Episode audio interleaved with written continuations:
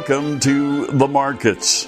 Hello again. Along with Max Armstrong, I'm Orion Samuelson for our weekly get together to check market activity from Wall Street to feedlots to grain fields. And we're coming to the end of the first full week of trading in the new year and the first full week of trading in the decade. Dateline, Scottsdale, Arizona, Friday, January 10. And later on in the program, Max will be talking dairy with a gentleman from Rice Dairy in Chicago.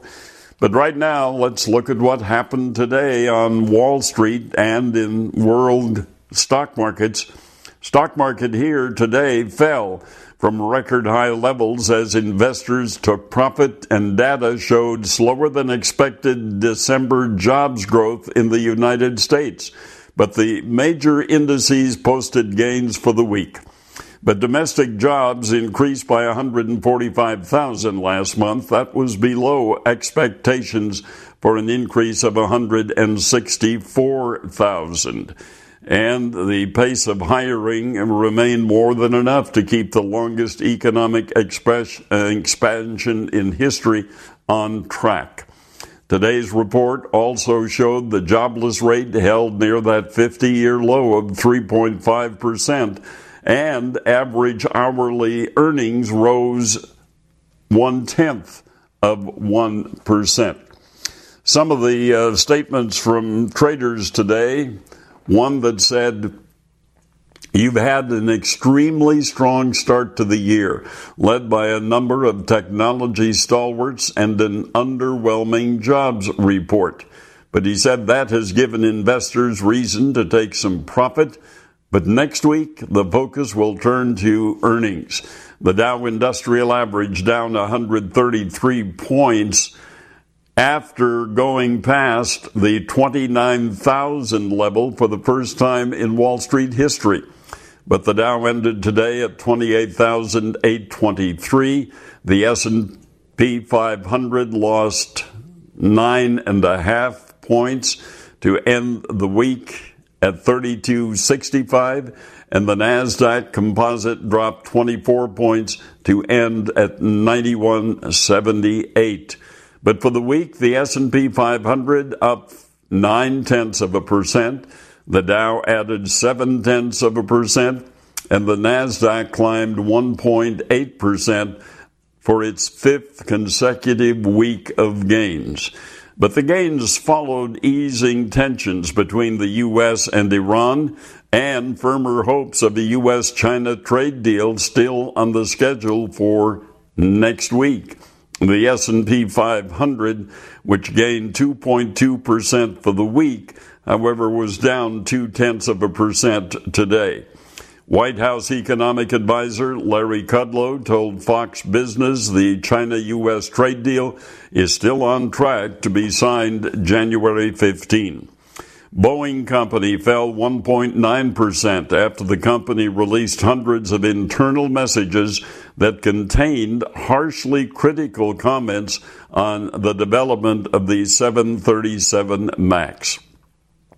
With the fourth quarter earnings season set to begin in earnest next week, analysts expect profits for S&P 500 companies to have declined six tenths of a percent in their second consecutive quarterly decline.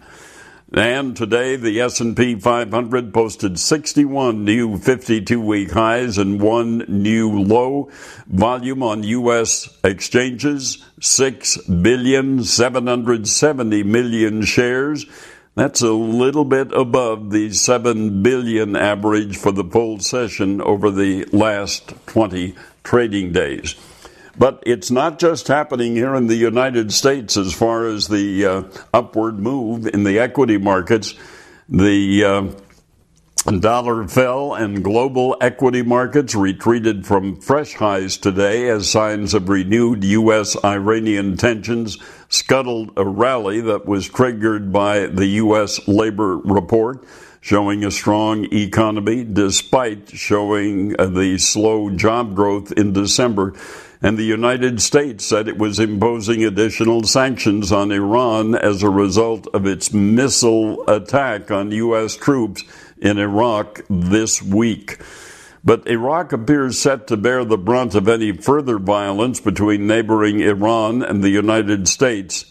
And of course, that all came about with Soleimani, uh, Iran's top general, in a drone strike on January 3rd that started the entire growth of tension in the Middle East. And then we take a look at the price of oil because of that tension in the Middle East. Oil was impacted as well. Oil dropping below $65 a barrel in the first weekly drop since November. And looking at the prices uh, for oil, the Brent crude ended at 64.98. That was down 39 cents for the day. And the uh, U.S. crude ended the day at $59.04 a barrel. That was down 52 cents a barrel. So that's what happened. Well, there seemed to be a lot more every day on a daily basis, and uh, we saw the Dow go through 29,000 for the first time in the history of Wall Street. And uh, we had a string of record setting days again for the indices in the stock market. But as I mentioned, earnings report season starts next week. So let's take a look at what will be on the docket. JP Morgan Chase and Company expected to report its fourth quarter results on Tuesday. And the bank's results will be closely watched by investors looking to gauge the health of the U.S. economy. Goldman Sachs Group slated to report its fourth quarter results on Wednesday before the bell. The lender expected to post a decline in quarterly profit. And uh, the uh, remarks for, from Chief Executive Officer David Solomon will be watched closely. And finally, Citigroup also scheduled to report earnings for the fourth quarter on Wednesday. And Citi's executives likely to provide their outlook for 2020. Bank of America slated to report fourth quarter results on Wednesday. The second biggest U.S. lender expected to post a decline in fourth quarter profit. And again, the regional governors of the Federal Reserve will be busy on the speaking circuit next week in various parts of the country. They'll be appearing on economic programs and forums. And so uh, we're going to have to wait to see what kind of decisions they'll be making in the new year as far as interest rates are concerned. Labor Department expected to report data on job openings and labor turnover on Friday.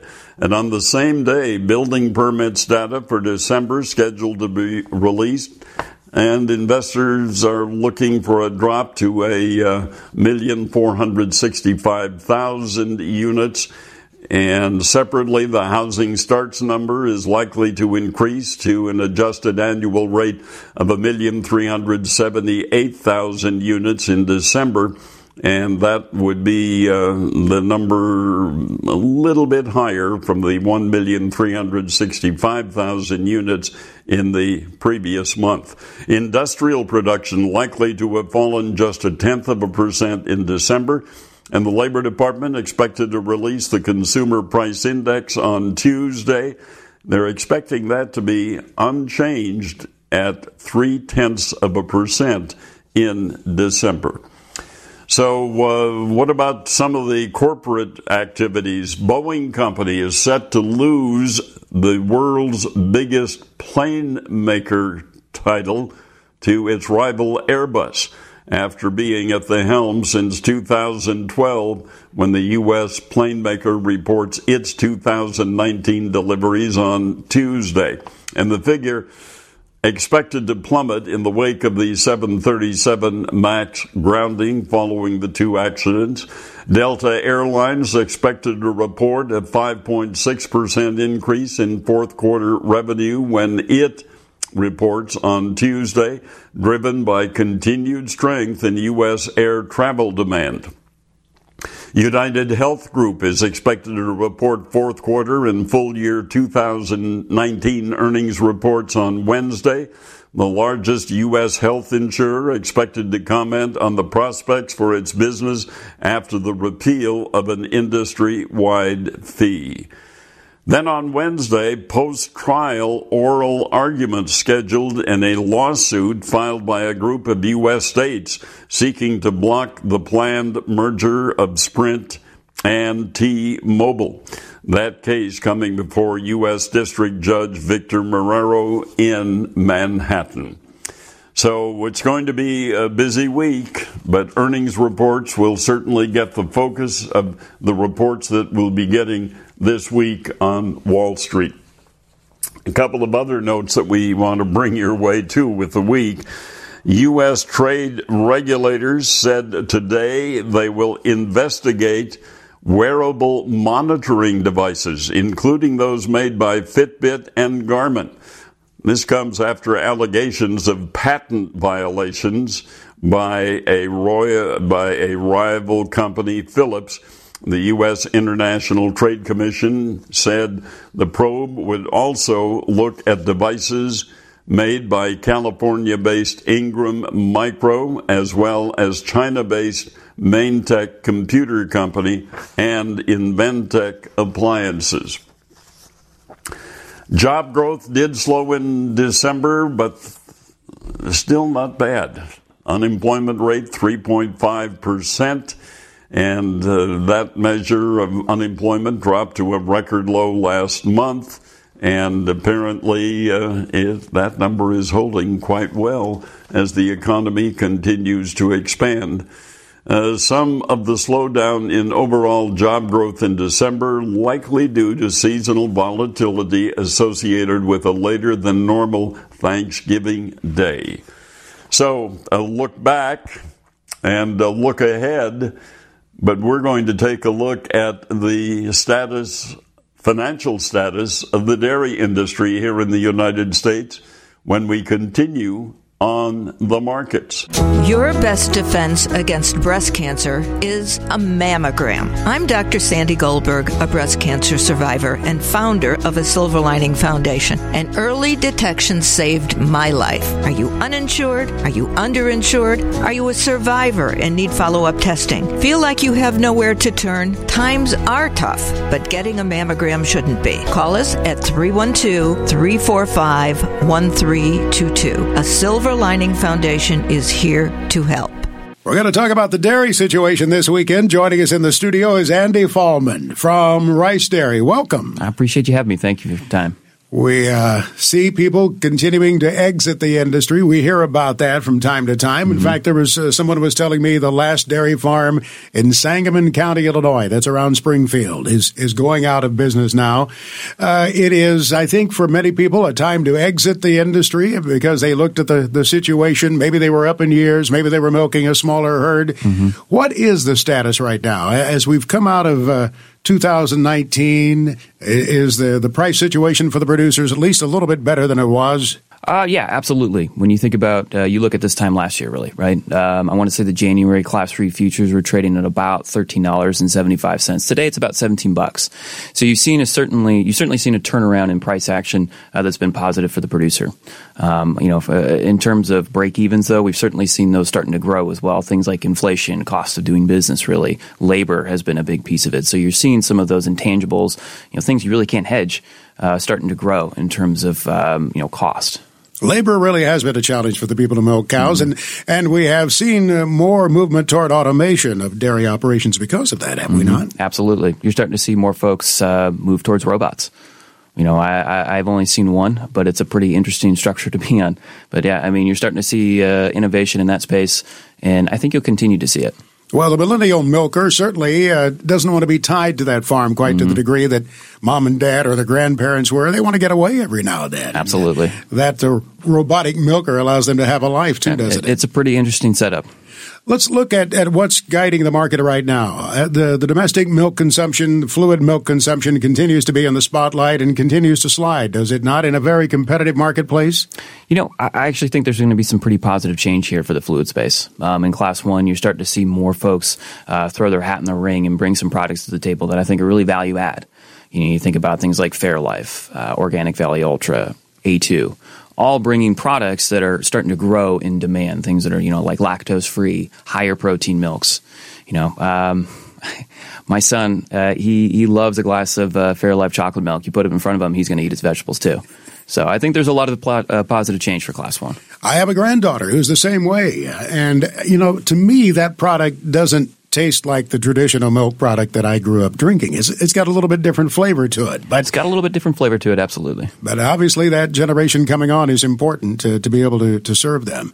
So you think maybe there there is some hope for that fluid uh, market? Absolutely, for sure. And there's a different way they're actually going to be able to price it as well here. Uh, and I think it's going to make it a little bit easier for folks to not only forecast, but budget as well. Recently, uh, Class 1 changed the way they're pricing.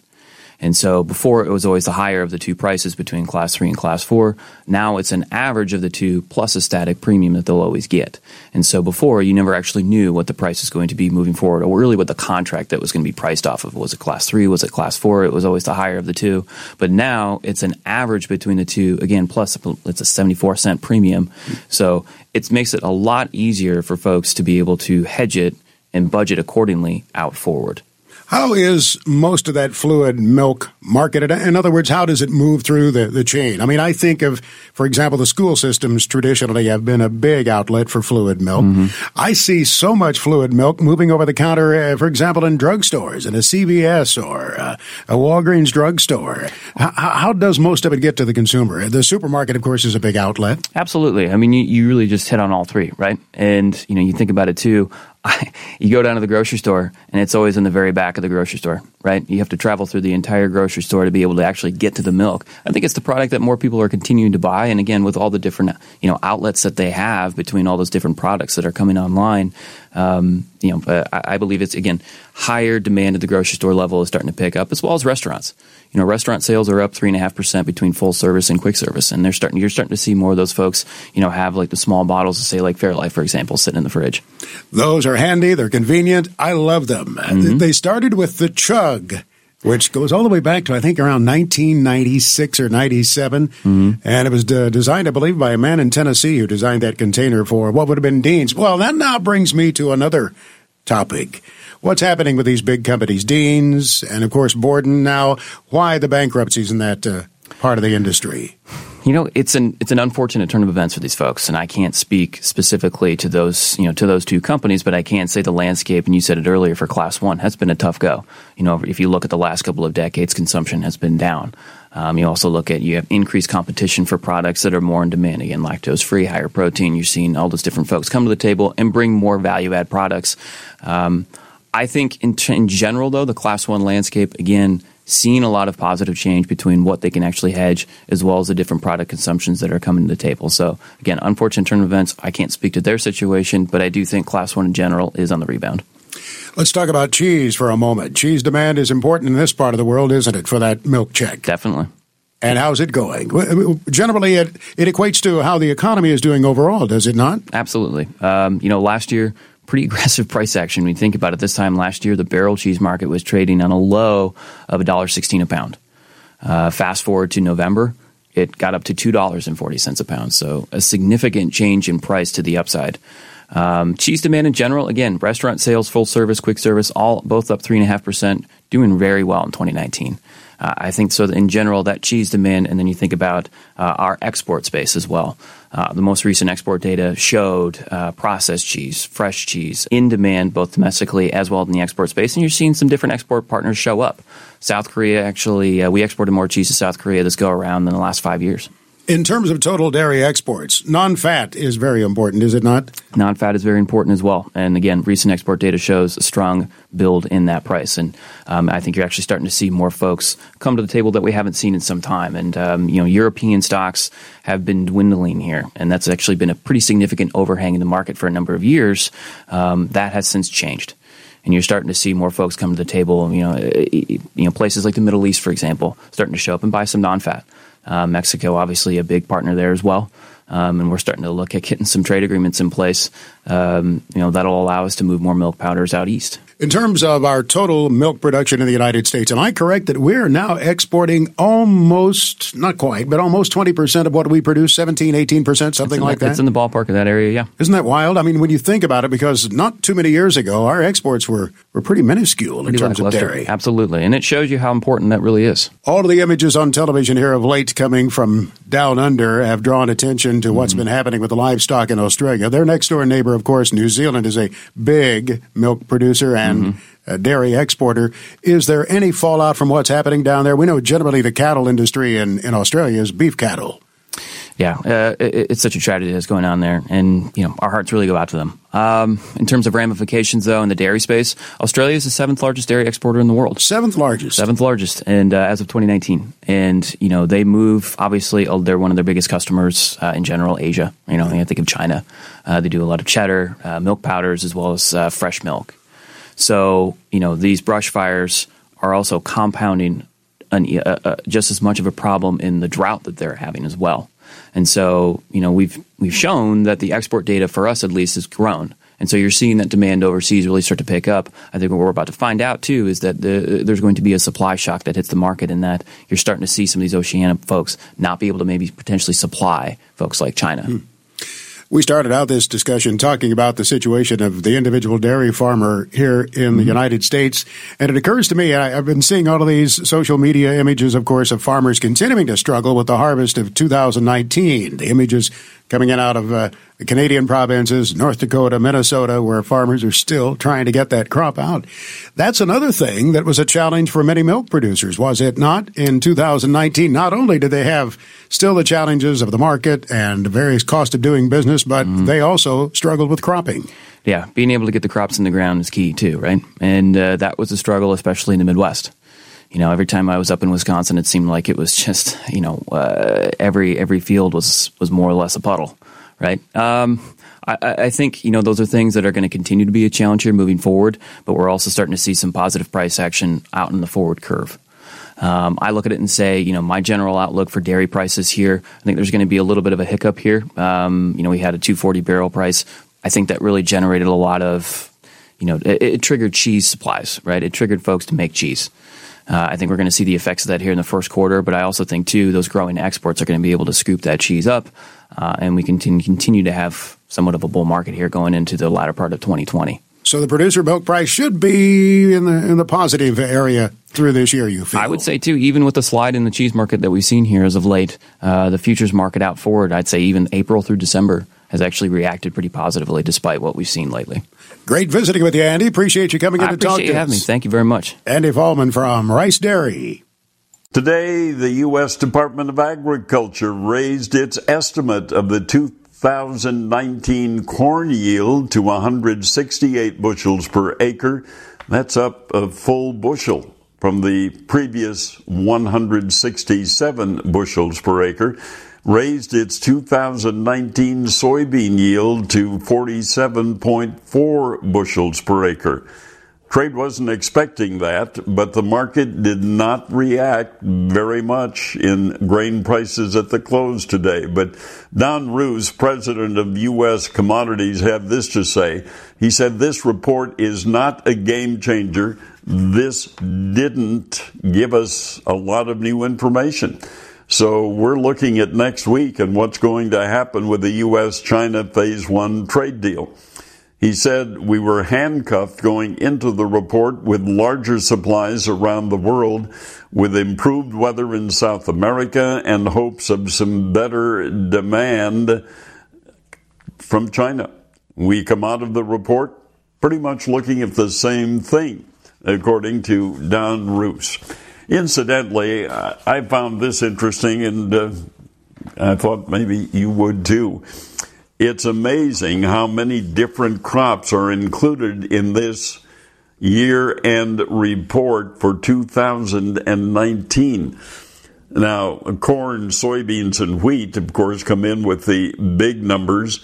Corn for grain acres planted 89,700,000 and uh, corn for silage uh, came in. Well they don't really give us the uh, numbers on that because you have to uh, do some calculating on total yield.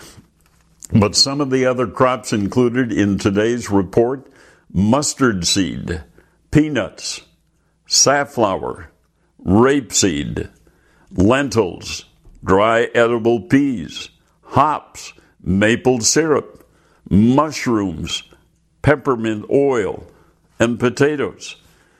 And that's, well, probably about half of the numbers and the commodities that they cover in this annual report. But some unusual ones there for sure.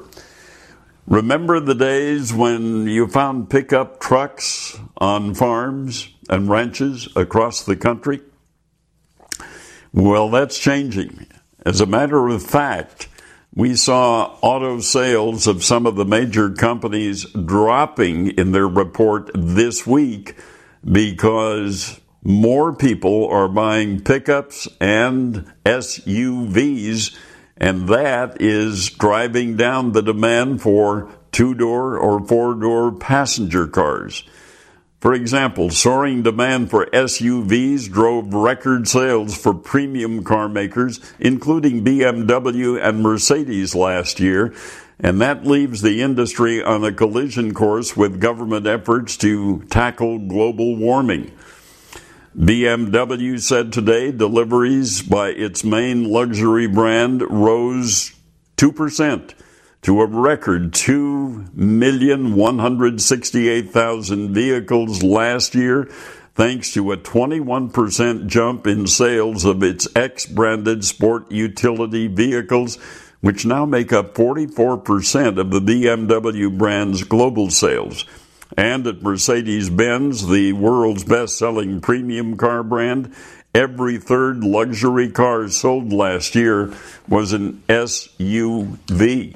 We have certainly changed our desire for the automotive industry. So let's take a look at uh, the uh, markets that ended today in the uh, agricultural trade. Beginning with livestock, U.S. live cattle futures climbed to the loftiest levels of the week on expectations for higher cash cattle sales at feedlot markets in the plains and also as harsh weather again coming to parts of the region that increases stress on the animals. Some feedlot cattle in the central and northern plains have traded at prices steady to firmer than a week ago, while cattle in the southern plains were expected to trade later today at least a dollar per hundredweight higher than last week's sales of mostly $124 a head. The uh, end of the trading day saw the April lean hog contract down 40 cents a hundredweight, $74.12. Although there's still hope that China will be increasing its imports of U.S. pork in the very near future. And uh, live cattle today, the February contract ended at uh, 77 cents a hundredweight higher at $127.42 and the January feeder cattle contract gained 67 cents to end the trading session at $147.60 a hundredweight. Then the grain market. Let's see what happened there today. As we said, not much reaction to uh, what came out in the January crop report today. And uh, so we're now again focusing on the hope for signing of phase one of the U.S. trade agreement with China next week. The end of the trading session for the day and the week saw March wheat up one and three quarter cents, five sixty four a bushel. March corn up three and a quarter at three eighty six and a half a bushel, and January soybeans up a penny, nine dollars thirty five cents a bushel. And that's the way the market traded and ended this week. Along with Max Armstrong, I'm Orion Samuelson saying thank you for joining us on the markets.